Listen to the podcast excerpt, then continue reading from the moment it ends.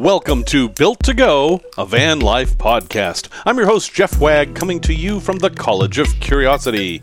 This time it's episode 82, and we're going to talk about a very important issue with Sprinter vans, so stay tuned, you might make money.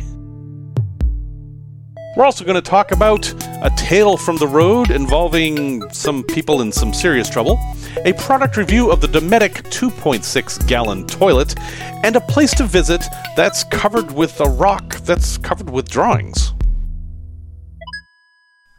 Hello, everyone. Thank you once again for joining me. Before we get started today, I've got two small pieces of business. First one is that I mailed out all the requests for stickers that I'd received. Basically, everyone who asked for a sticker, I have mailed them to you.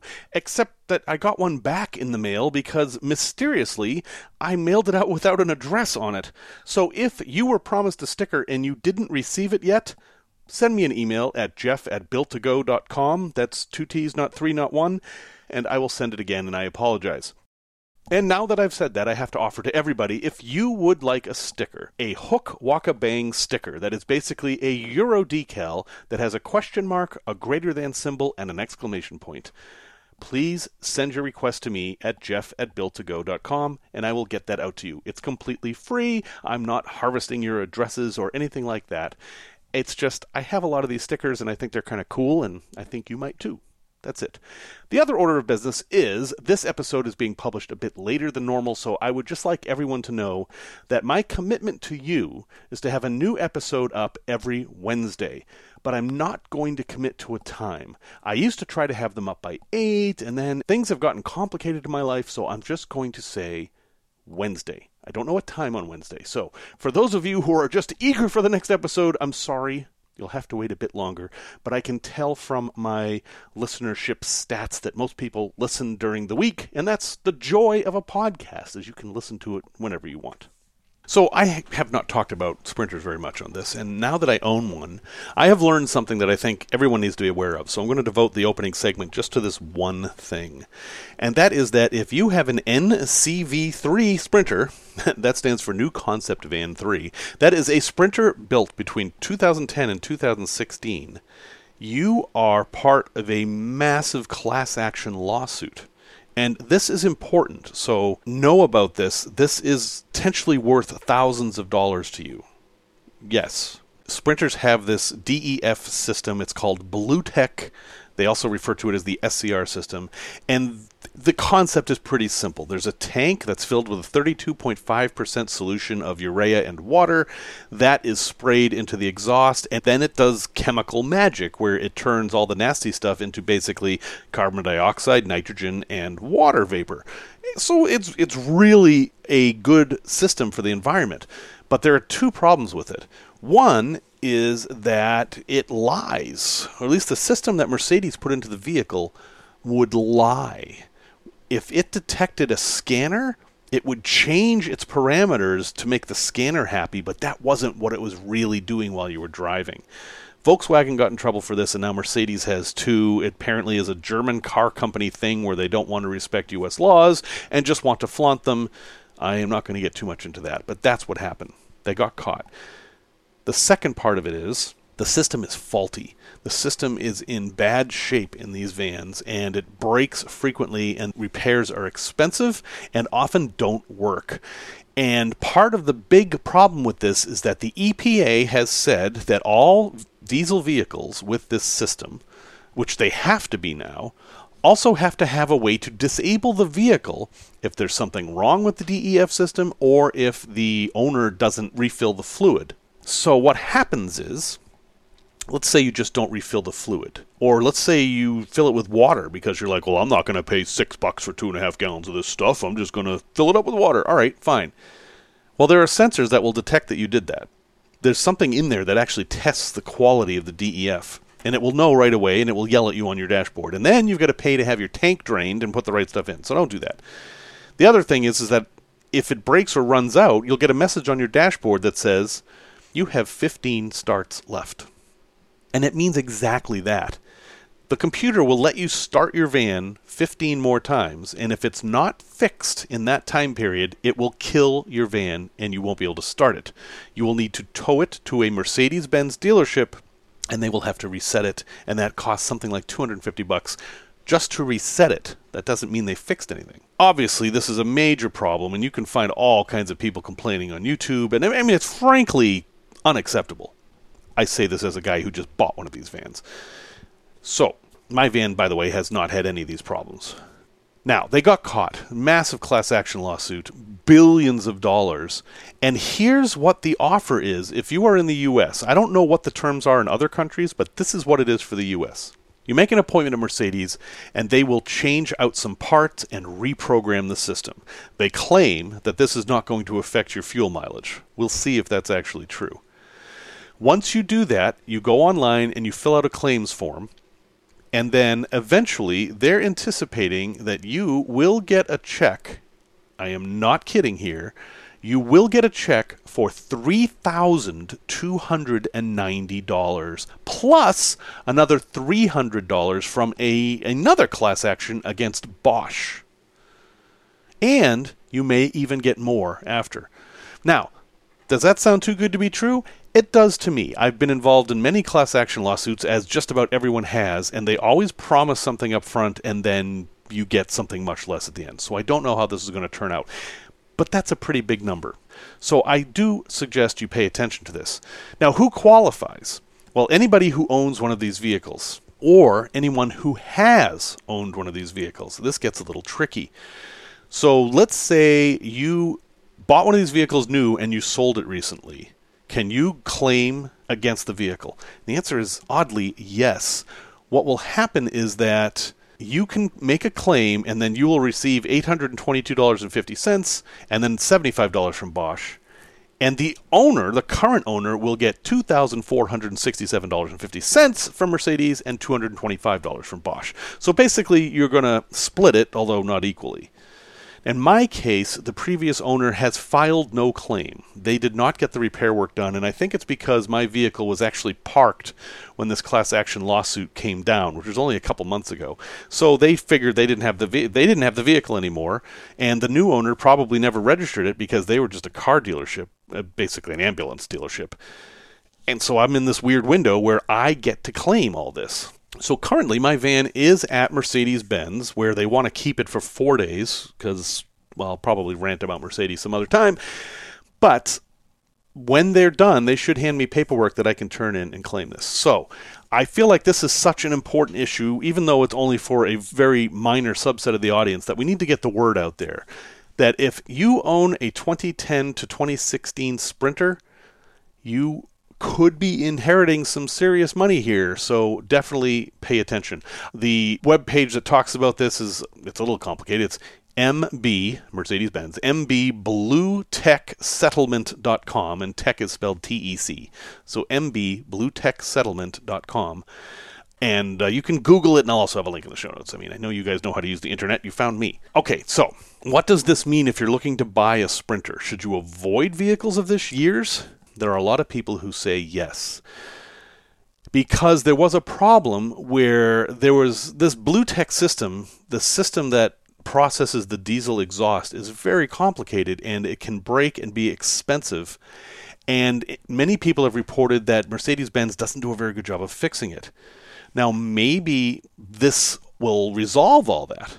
Maybe. And then these vehicles could be a really good candidate for van life. I don't know.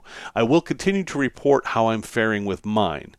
I can tell you that mine was available. We are in a time of really scarce vans right now. And in a year, I'm assuming that this will be over. But I bought mine because it was the thing that perfectly fit what I wanted, and I was afraid it was going to not be there when I planned on buying it, which was in September. So I jumped on it. I did do my due diligence on the vehicle, I tested it. I ran the scanner on it and it did not have any codes, so I, I feel like I got a good vehicle. But I will definitely keep you informed. And I have to say, there is this kind of a ticking time bomb feeling with it because I start it up every day and I'm just in terror of seeing a check engine light and it's going to say there's something wrong with the BlueTEC system and I've got 15 starts left. That would be terrible. Imagine you're on a trip and you're about to drive across the country, which is something we do. And you get this message that you can only start the van 15 more times. And you're in Wyoming, where the nearest Mercedes Benz dealership is 400 miles away and it's in the other direction. Well, what are you going to do? This now leads me to my recommendation for folks in the US, and that is do not get diesels. I know diesel engines are simpler, that they last longer, and that they're much better at producing torque, which is what you need for things like towing and going up hills.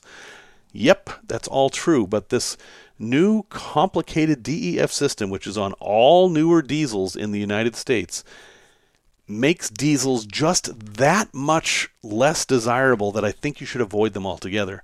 And here's another reality is I was talking to another guy who buys used ambulances and I was talking to a couple of mechanics and basically people are just not buying diesels anymore. Mercedes has a gasoline engine for sprinters now. Gasoline engines are now being used in ambulances where they were always diesels before. And it looks like what's going to happen in the US is that diesels are going to be less and less common, and they're already pretty uncommon. Another issue Mercedes Benz diesels don't like biofuel. So I am allowed to use up to a 5% mixture of biodiesel with diesel, which, you know, is fine, except I'm in a state, Illinois, that demands that diesel be mixed with 20% biodiesel. So technically, most of the stations I go to have fuel I can't use, and that's if I can find a station that sells diesel because they're not that common. Folks in Europe must think I'm crazy talking about this, but that's really how it is in the US. Diesel isn't impossible to find by any means, but you just can't assume that there's diesel at the pump. And what I found driving from Texas to Chicago is a lot of the places that do have diesel have it at just one pump. So when you pull in, you have to figure out which island actually has diesel and then hope there's nobody at it because you can't go anywhere else. Also, diesel fuel is more expensive than gasoline in most cases, although oddly, in Illinois, it's cheaper than gas right now, and that might be because of the biodiesel thing. I don't know. Anyway, I recommend you get a gasoline engine. I didn't. I bought a diesel engine. Again, do as I say, not as I do. But if you are going to consider a sprinter, a diesel sprinter, any other diesel vehicle, at least know what you're getting into. That's the most important thing understand what you're getting into, and then you can make your own decisions just like I made mine. Tech Talk. About that 10 start thing. I feel like uh, 15 starts, 10 starts left. I feel like that's worthy of another discussion here. If you do have a diesel and you do get that message, what do you do and how can you avoid it? Well, it's almost always caused by having low DEF, and the newest diesel vehicles actually do have a gauge so you can watch it. The Sprinters have a gauge that's up on the dashboard all the time that shows you the DEF level. And you're not adding this stuff very often. Uh, it doesn't use much. It doesn't use anywhere near as much as, say, diesel. So you would add it maybe once a month. I mean, it all depends on how many thousands of miles you're driving. I think you get 2,000 miles per gallon of DEF, is about average.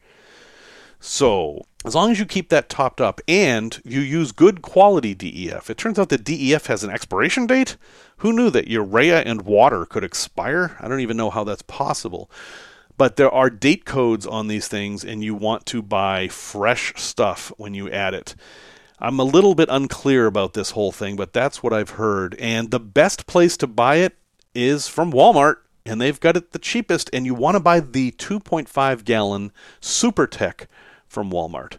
That's what I'm hearing. It's the cheapest and it's the freshest. Because it's the cheapest, it flies off the shelf, and you're never going to find an old box sitting on the shelf. Now, specifically with sprinters, and other people have said this too, and, and again, we're entering into the land of folklore here because whenever there's anything like this that you can't see, people make up their own scenarios. But this is something that a lot of people are saying, so I'm going to pass it along. One way to avoid problems with your DEF system is to actually fill it up more often. This isn't terribly convenient, but the idea is that you carry a two and a half gallon jug with you in your rig somewhere. Yay, more stuff to store in your van. And then every other time you fill up with diesel, you also top off your DEF tank. Supposedly, with the sprinters, this has really helped with the problems because there is this theory hypothesis, mm, idea maybe, that once that countdown timer starts, there's a bug in the computer, and that's where you get into real trouble. So you never want that countdown timer to start. I don't know if that's true. I'm just going to pass it along. And now, for you folks who have an older diesel engine, you're probably like, Whew, I am so glad I bought that 2003 Ford 7.3 liter Power Stroke and I don't have to worry about these things.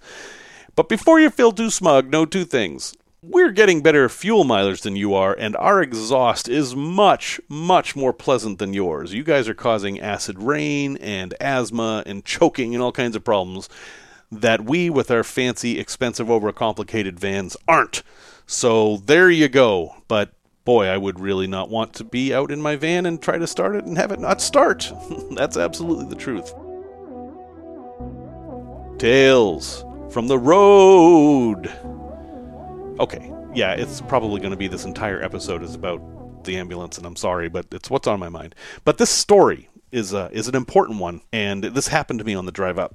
So I'm in an ambulance, right? And I bought this ambulance, and it's a fully functional ambulance. I mean, all the sirens and lights work and everything. It says ambulance on the side. It it's an ambulance.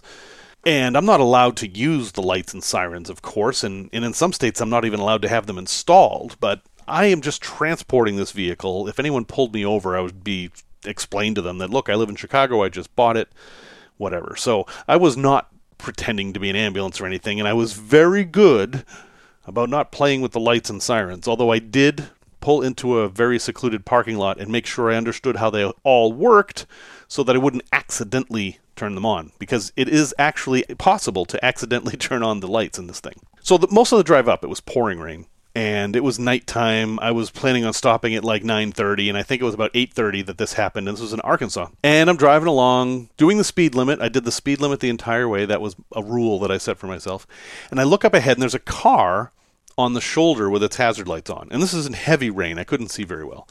So I do the polite and now legal thing and I put on my turn signal and moved over to the left-hand lane. And as I was passing them, I saw them waving at me and kind of staring at me.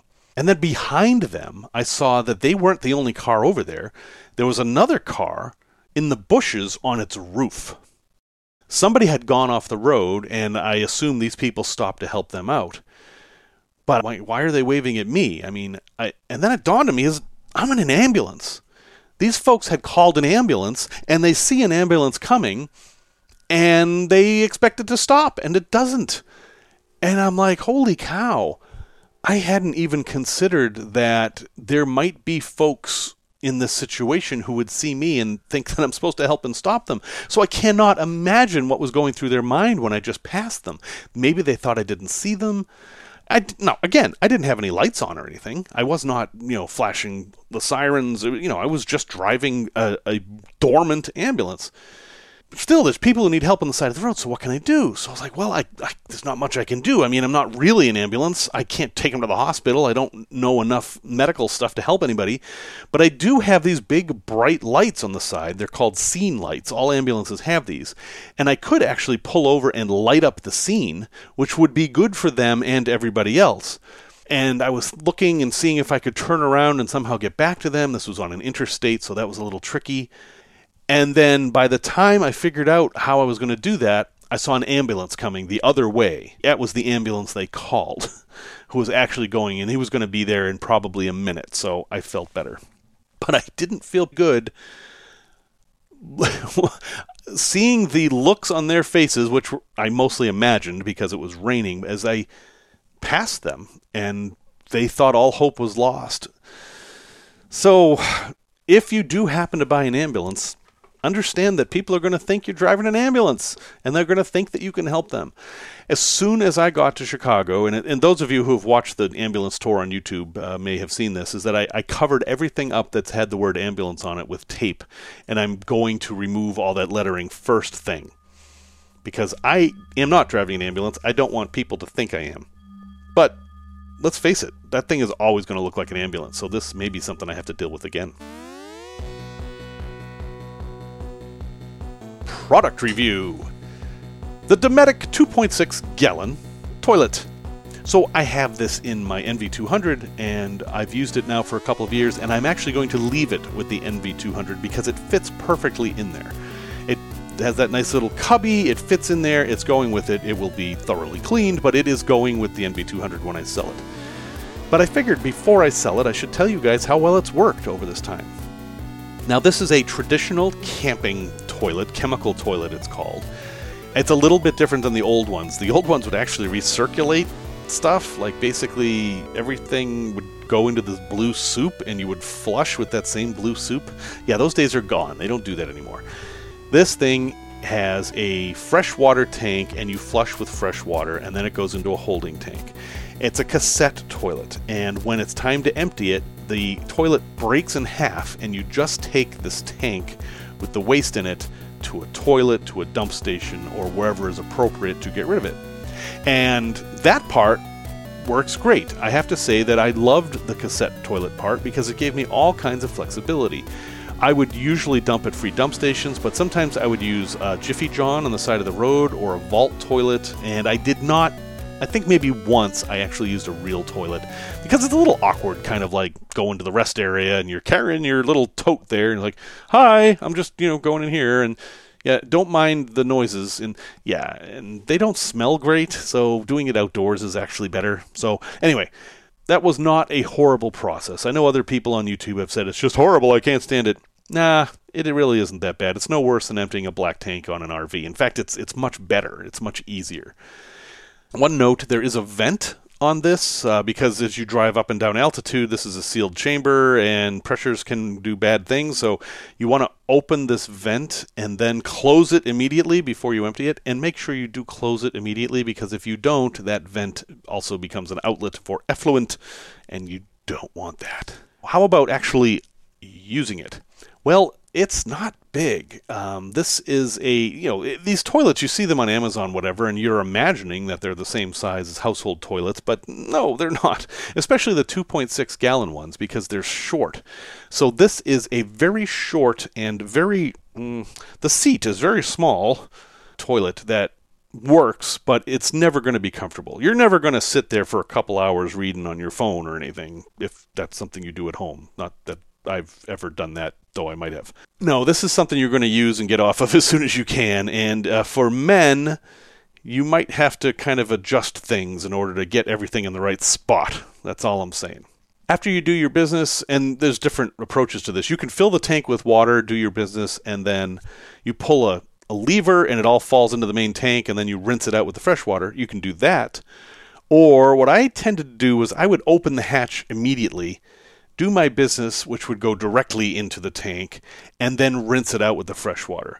My one complaint about this, and it's not surprising, is that the freshwater rinse, which is you pump it up basically, you pump up this tank with pressure and you press a button and the water sprays out, it doesn't clean things all that well. I found that I was cleaning out the bowl after every use, which wasn't the end of the world, but it's something you have to do.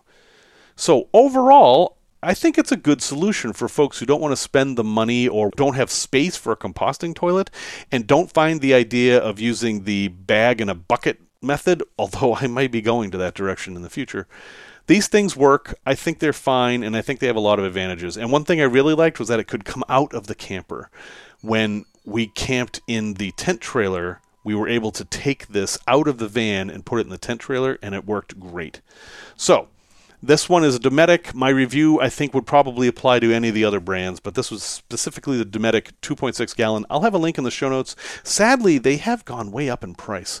I paid under $100 for mine, and the price on Amazon, as I just looked, was 127 bucks. And that's for the 2.6 gallon.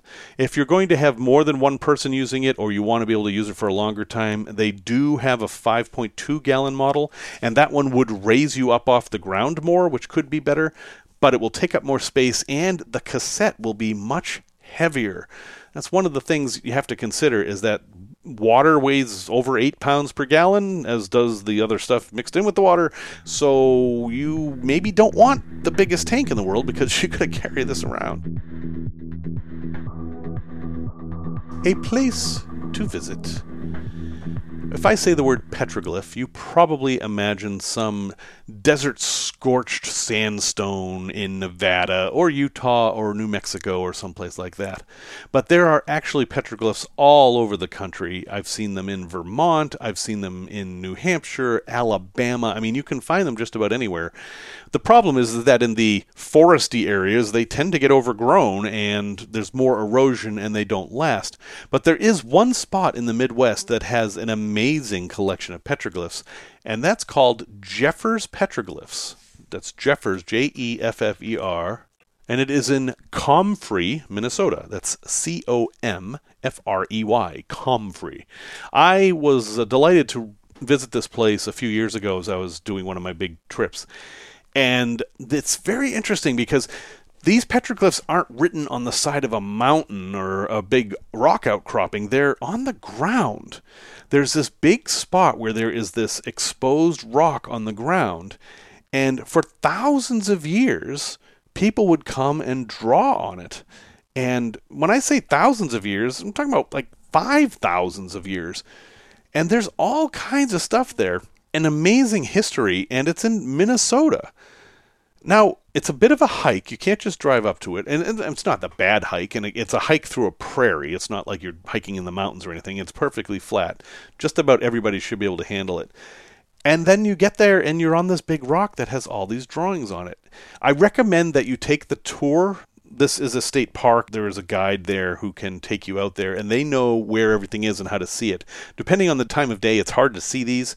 Noon is going to be the hardest, and towards when they open and close, it's going to be easier. And you are allowed to spray water on these. Uh, like if you brought a canteen, you could dump water on the petroglyphs, and that would help bring them out. But there's all kinds of creatures and drawings and shapes. And boy, if you like petroglyphs and you're in the Midwest and you feel like you're just too far away, well, maybe you're not. Head up to Comfrey and check this place out. Amazing history, and honestly, just a nice place to be. Resource recommendation, and this is one I think I'll be using as I modify my ambulance into a camper. If you don't have a shop or a garage, if you're doing kind of a self build, like in parking lots or whatever, you have an issue where how do you cut lumber? You know, especially sheets of lumber. Like if you have a big sheet of plywood, how are you going to cut that in half? Well, yeah, you could use a jigsaw or a skill saw or set up somewhere, but I have a better solution, and a lot of people do this and know about it, but if you don't, you should, and that is that Home Depot, Lowe's, places like that will cut lumber for you, usually for free. Now, they do not offer precise cuts for free, but let's say that you bought a 4 by 8 sheet of plywood and you wanted it cut in half. Well, sure, they'll measure it into 4 by 4 squares and they have a massive saw and they will cut it for you. Free. You just ask and they cut it, and then boom, you've got a major piece of work done. And if you have, say, you bought some 2 by 4s that are 8 feet long, but you only need them to be 6 feet long, yeah, they'll cut that extra two pieces off. Also, they have a miter saw in their lumber aisle, and you can cut your own wood with their saw there. Now, it's a hand saw, and it's a little awkward, but hey, why not do that there rather than in your van or in the parking lot? So, absolutely take advantage of this. Lumber shops and big box stores will cut wood for you. Sometimes they'll charge for it. If you want to do a lot, they might charge a buck a cut or two bucks a cut. But wow, I mean, some of the stuff is really awkward to cut, and they're going to do it perfectly. So definitely consider that if you have lumber that you need to cut, well, let them cut it at the source because heck, it's going to save you a lot of trouble.